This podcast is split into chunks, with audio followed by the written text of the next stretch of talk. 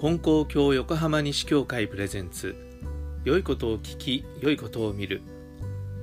皆さんこんにちは。月水金とお届けしています、えー、今日は新シリーズ喜びを増やすコツの第1回です、えー、なんかどんどんシリーズを増やしてますけど、えー、大丈夫なんでしょうか？自分でもちょっと心配になります。すで、に金光教あるあるシリーズ三好へ。FM 横浜西とありますから、えこれが4つ目のシリーズということになります、え大丈夫なのか自分でも心配しています、えどうぞ温かく見守ってください、え誰でも幸せになりたい幸せに生きたいと思っていると思います。前にもお話ししましたが幸せな人というのはえ物をたくさん持っている人とかすごく出世している人というわけではありません、えー、物をたくさん持っていても不幸せな人はいますし出世していても、えー、幸せではないという人もあります。幸せな人というのは喜びをたくさん感じてる人なんですね。ですから喜びを増やせば幸せになれる。喜びをどんどん増やせば幸せは大きくなっていくということになります。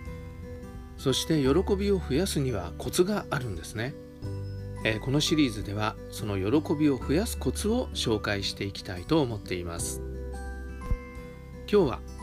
あるリスナーさんからのメールを紹介したいと思います。先日こういうメールをいただきました。お風呂に入り自分の体を洗う時のことです。いつもの通り自分の手や足胴体頭を洗う時に今日も動いてくれてありがとう働いてくれてありがとうとお礼を言いながら洗うのですが今日はふとこの体も神様から自分に与えられたおかげだと思えて感謝の気持ちがより深まりました。自分が生まれてから今までの長い年月自分の体にはずっとお世話になってきました。これから先も棺桶に入る最後の最後まで私として働いてくれて私の人生の最後まで付き合ってくれるものだとそう思うと自分の体がよりありがたい気持ちになりました。というお話です。まずお風呂で体を洗いながら体にお礼を言うという習慣。これはいいなと思いました、え僕はやったことがなかったんですが早速始めてみました。シャワーを浴びる時に、